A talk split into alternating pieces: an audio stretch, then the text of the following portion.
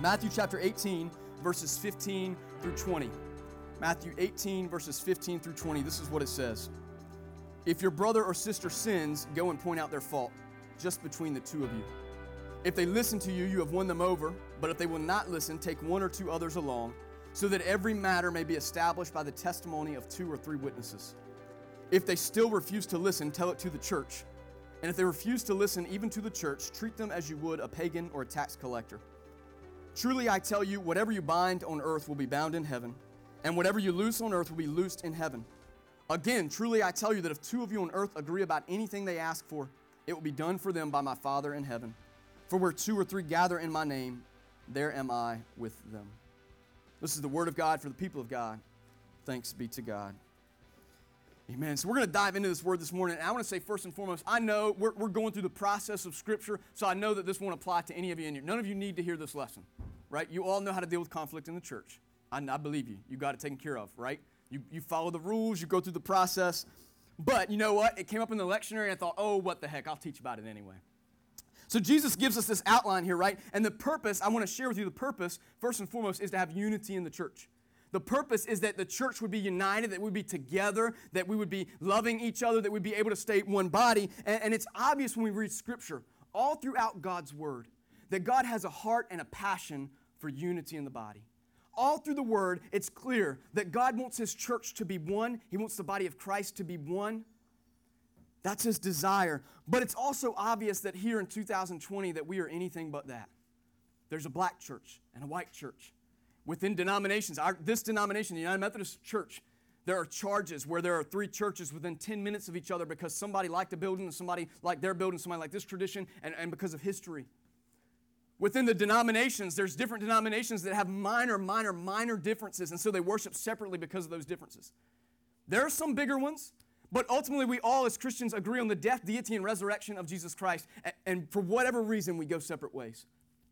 So, church, it's no secret that while we know that unity in the body is something that Christ absolutely called for and desired, that we don't do a very good job at it. And we can say that it's culture or it's preferences or it's worship styles or it's theological differences or it's any excuse in the book, but at the end of the day, when it comes down to it, maybe the real problem is that we're struggling to be Christ centered, spirit filled, sanctified individuals that we're struggling to be the people that Christ called us to be. And I don't think there's any better example than how we deal with when we don't get along with each other. When somebody offends another person in the church. That's what Jesus talks about in this, this passage. You know, in life, what I've found is that there are people, I was a police officer, so obviously, I, you, as you can guess, I'm probably not a total pacifist. I think peace is a good thing, but I think sometimes you got to thump somebody to get them right, right? No, I'm, I shouldn't even say that today. Just accept my jokes and accept them for what they are. But but some people are absolutely the opposite. Some people are total pacifists to the degree that they will avoid conflict at all costs. There is no circumstance whatsoever when they're going to actually confront someone with something when something has been done wrong. Some people don't want to don't want to have anything to do with any type of conflict. There are also people and there are many police officers this way. Let me, let me correct my joke with this. There are many police officers that are this way. There are people in general who are this way. That they like conflict so much that they're going to they're gonna seek it, they're going to find it, that when it comes their way, they're going to confront somebody and they have no care what the damage is. There are good people and there are bad people. There are people who love peace, there are people who love conflict. But it's very difficult to find that person that'll say, look, when something's wrong, I'm going to address it and I'm going to address it with love not in any one career field, church, place, across the board, it's hard to find someone that knows how to say, Look, you've offended me, I'm hurt, and I want to be reconciled. I want to be reconciled. But the beautiful thing is that when we talk about our Jesus, we can know that's always his heart. That's always his way that when everyone else fails at this, that Jesus always, always, always says, I'm going to confront the brokenness with love for the purpose of bringing you back into relationship. That's who Jesus is.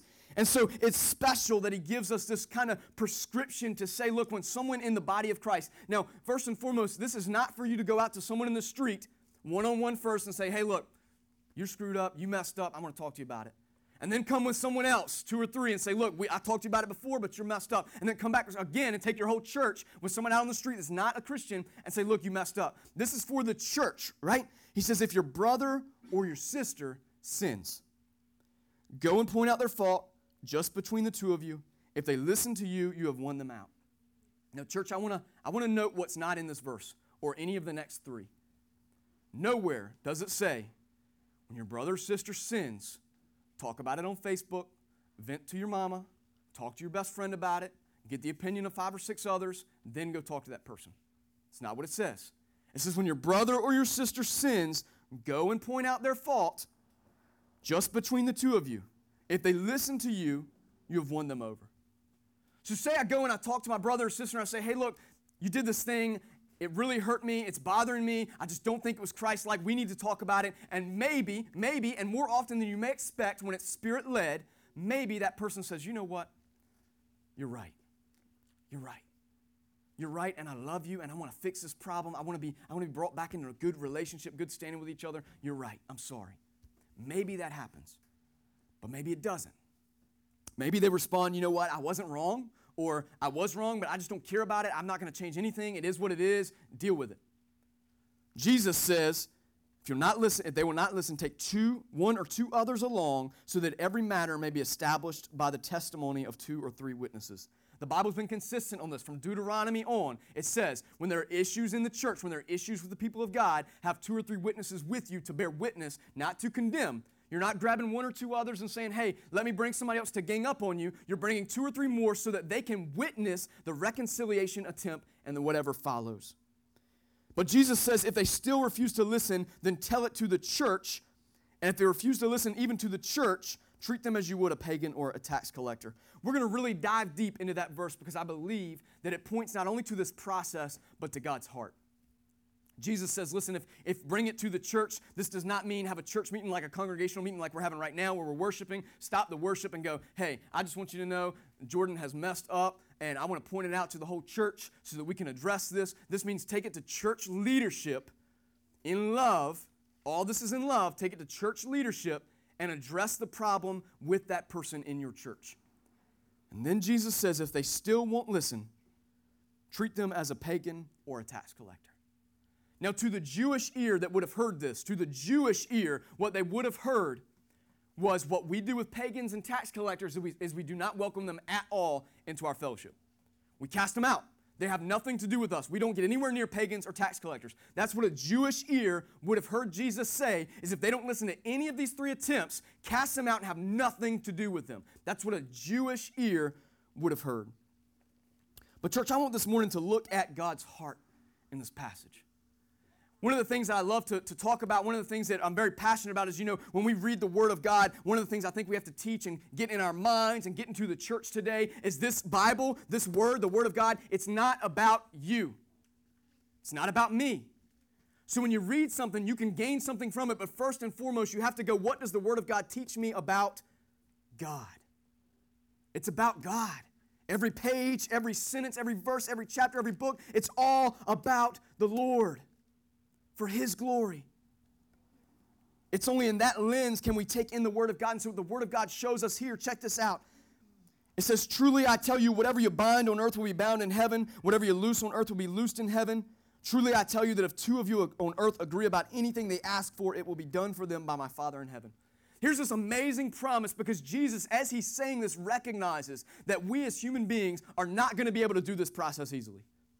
Look, I know I'm guilty of this. When I have a problem with somebody, and this year it's been a lot, my first step, my first process is to probably go to, to my wife and Tiffany, and after my wife and Tiffany, my team, I'm gonna vent about it a little bit. And I just wanna tell you, first and foremost, like throw it out there. I am wrong.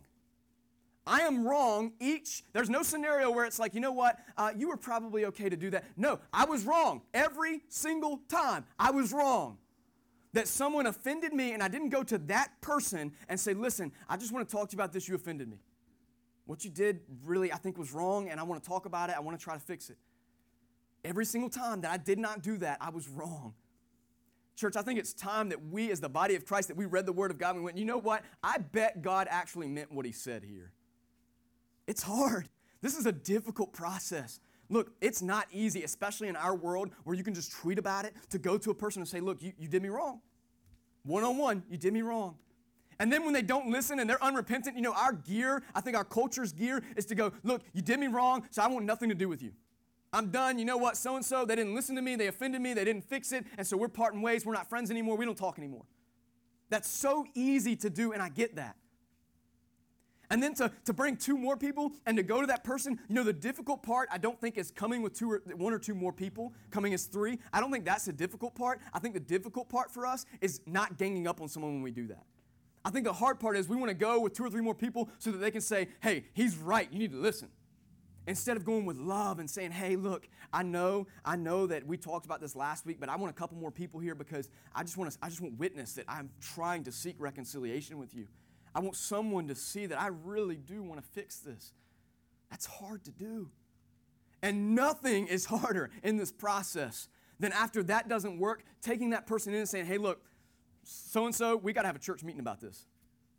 If you're a member of this church, if you're if you're leadership in this church, if you have made the agreement that you are a part of this body of Christ, that you you you did the membership class, you said, "You know what? I'm going to serve here. I'm going to love the people here. I'm going to follow Jesus here." You made a covenant, you made a commitment, and so to say to that person, "You made this commitment, we're going to have to have a church meeting about this." That's hard. That's almost impossible. That hurts. That's painful. But check out this promise that God made. He said, Truly, I tell you, look, if you follow this process, if you do what I said in the right spirit, in Jesus' name, and you do it in love, and you do it with the right heart, then I promise you, what you bind, I'll bind. What you loose, I'll loose. If they reconcile, that's amazing. God's going to bless that. If they don't and they go their own way, that's fine. You did what God asked you to do. He's going to, he's going to be with you in that process. And then he says, Truly I tell you that if two or two of you on earth agree about anything they ask for, it will be done for them by my Father in heaven. So he says, Look, if you do this process, if you just follow what I said to the T, and you do it in my name, then your prayer, you're praying about this, your heart on this, it's going to be answered. Look, if you, if you had to treat them like a pagan or a tax collector, that was painful. Jesus is almost saying, That's painful. I know. I'll bless it. It's going to be okay. If they brought it, came back in, they're reconciled, you have the promise that the Holy Spirit is going to bless that reconciliation. That God is going to work out those hard feelings. You know, there's nobody in here. You can't, well, some people may. I can't. When someone confronts me about something I did, my initial response, because I'm argumentative, is my initial response, my mind goes, No, you didn't do that. You're not wrong. My second response is, Okay, I'm wrong. I'm going to try to fix this but I'm also going to walk the other side of the hallway and avoid you because I don't really want to face you for a few months because we had to deal, by, deal with this. But God is saying, no, if you follow the process I gave you and they're reconciled, I'm going to bless that reconciliation. I'm going to be there to bring them back into the fold and bless that relationship. My spirit is going to bind you together to be the body of Christ that you were meant to be. Church, above all else, I think this is where we lost it over the centuries. It's this idea that if someone's different than me, if they worship differently than me, if they experience God differently than me, if they don't follow my traditions, if they're I'm a Methodist, they're a Baptist, I'm Pentecostal, all this stuff, I think the root of it is that we didn't understand that Christ blessed us with his Holy Spirit to say, you know what, where you two people, you three people, you four, five, six people can't get along, I can bless that and make your union successful. Marriage, same thing. We get to a point sometimes in marriage where we're like, you know what? I'm just not jiving with this person.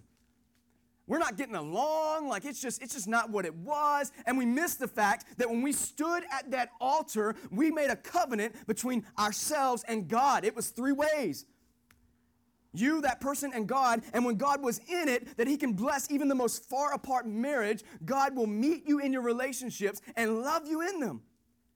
That's the promise that He makes in this dealing with sin in the church. He will be there. When God's goal is our goal, God participates. When God participates, our goal is God's goal. God will be with you in this difficult process. But above all else, look at what this tells us about who God is. The first thing is this right from the start. Your brother or sister sins against you, you meet one on one. It says, if they listen, you have won them over. That tells you that right from the start, the goal, the hope, the heart was never that you would confront them, they don't listen, and they go their own way. It was always, always to win, they were brought back. To win, they were brought into reconciliation. Right from the start, he says, if they listen, you've won them over. Praise God. But the second thing is even better. Check this out. What do we do if we met with the church, they still didn't listen? What does the Bible say to do? Treat them as a pagan or a tax collector. Now, to the Jewish ear, they would have heard, cast them out, have nothing to do with them. These people are the worst of the worst. They're not welcome into our synagogues. They're not welcome into our worship. They're not welcome into our fellowship. Now, I want to tell you what I'm about to say. You can't take it too far because Jesus does absolutely mean, absolutely mean that that person should no longer be an active, member in your church. It means that.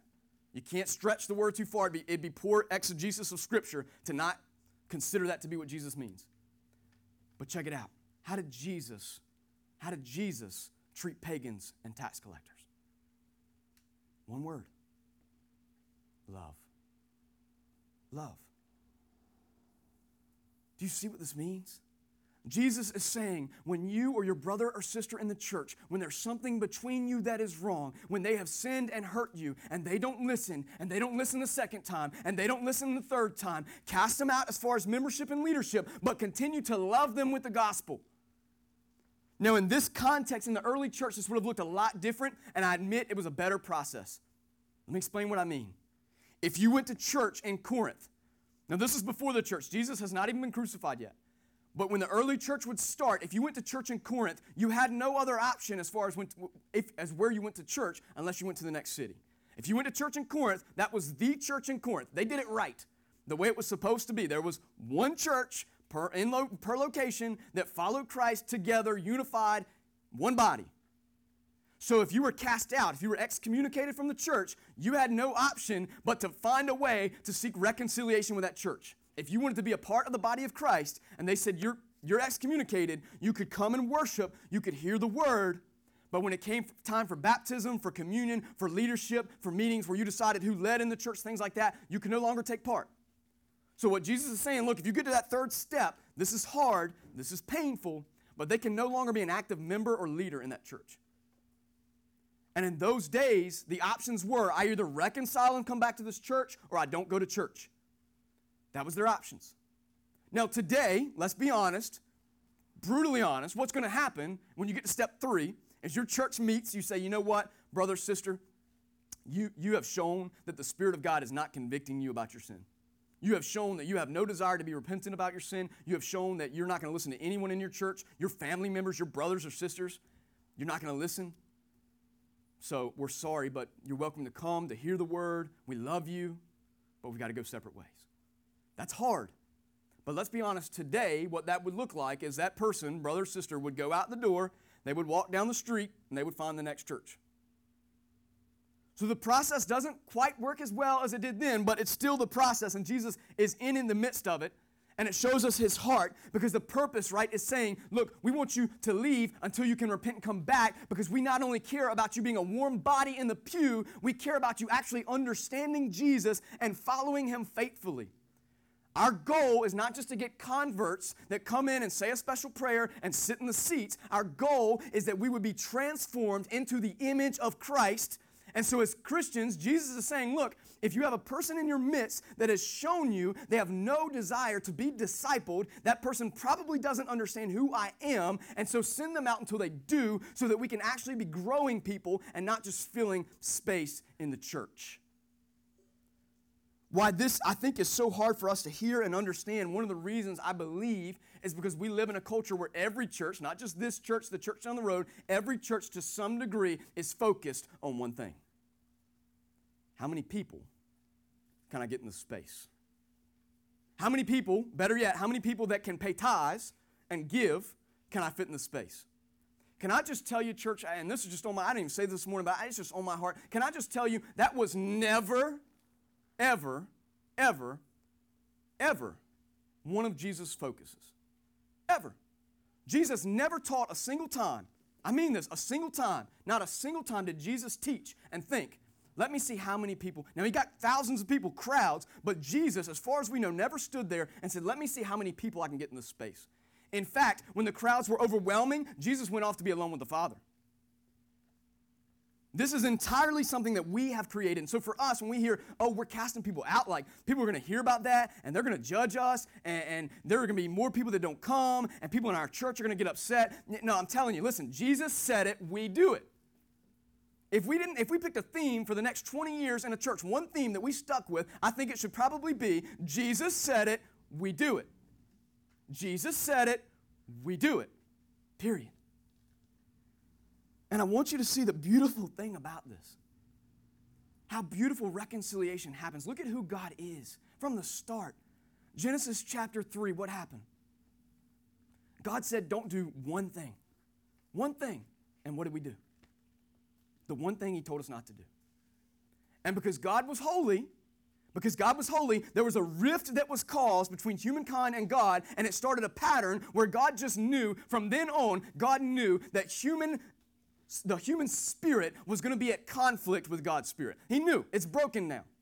And in Genesis 3, we already see God having a plan of reconciliation as Adam and Eve go before God and they say, You know, we're naked, we're covering ourselves with plants. What does God do? He goes and kills animals. Blood is shed to cover their nakedness, to cover their brokenness. Right there in Genesis 3, God is already saying, Look, your sin, your brokenness, it's not compatible with me, but I myself, I'm going to go find a way to reconcile you to me, and it's going to come at a cost. It's not easy. The story goes on. From the fall, we go all the way to, to the Israelites in Egypt, and we see them brought out of Egypt, and God brings them out in the Exodus, and they get into the wilderness. They've just been rescued from slavery, and literally, like, not 40 days goes by, and these people are going, God, you rescued us, but we want to go against you. This food's not good enough.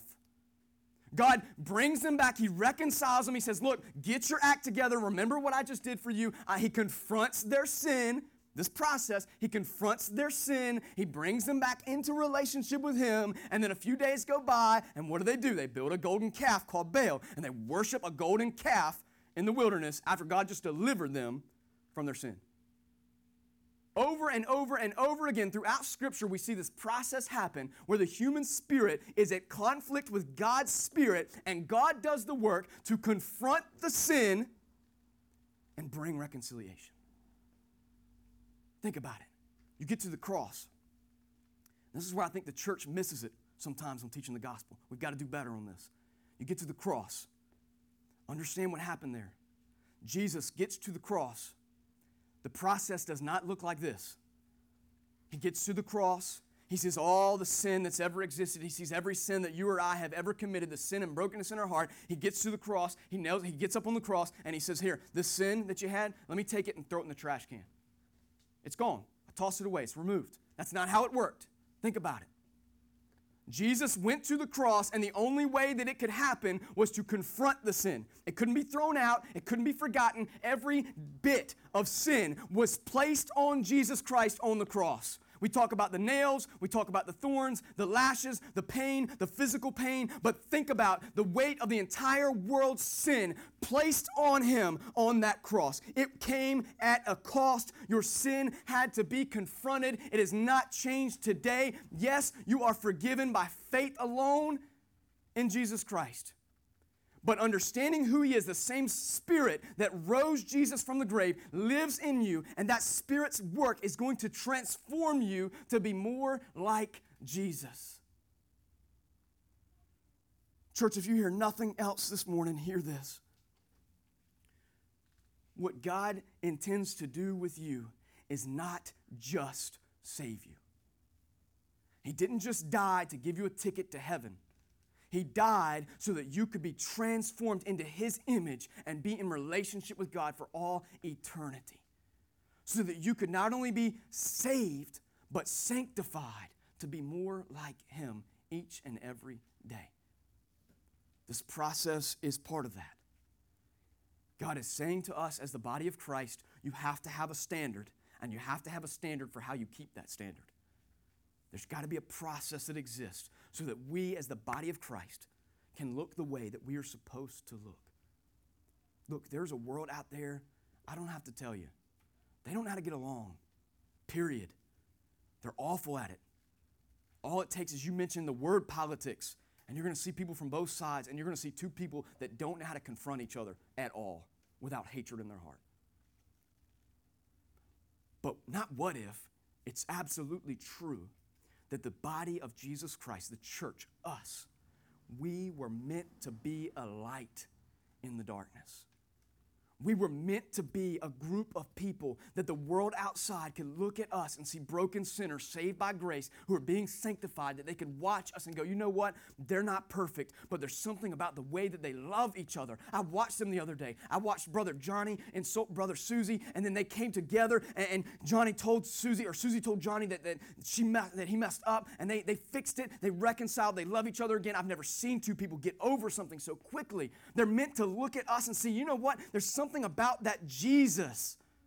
That's the point of this. Yeah, it's hard, it's almost impossible for us and ourselves, but when they watch it happen and they see what the Spirit does, they know that we didn't do it, God did it in us. That's what our lives should say to everyone that we see. They should look at us and go, you know what? I know that it's not Greg because I knew Greg before he met this Jesus guy, but ever since Greg met this Jesus guy, things are different. He is doing things in a way that I have never understood. The love that he carries is amazing. How does he do it? And our response should then be, it's Jesus. But if we're so busy being like the world, we'll never point the world to Jesus. It'll never work. It'll never work. So I know that this is a difficult process that we've talked about this morning. But if you hear nothing else, and if you're here this morning and you're still struggling to, to believe in Jesus, you're struggling with your faith, um, what I want you to hear is this God's heart is always for reconciliation. God's heart is always that the sinner be brought home. Always. Always. And He will go to great lengths, look no further than the cross, to bring the broken sinner into relationship with God.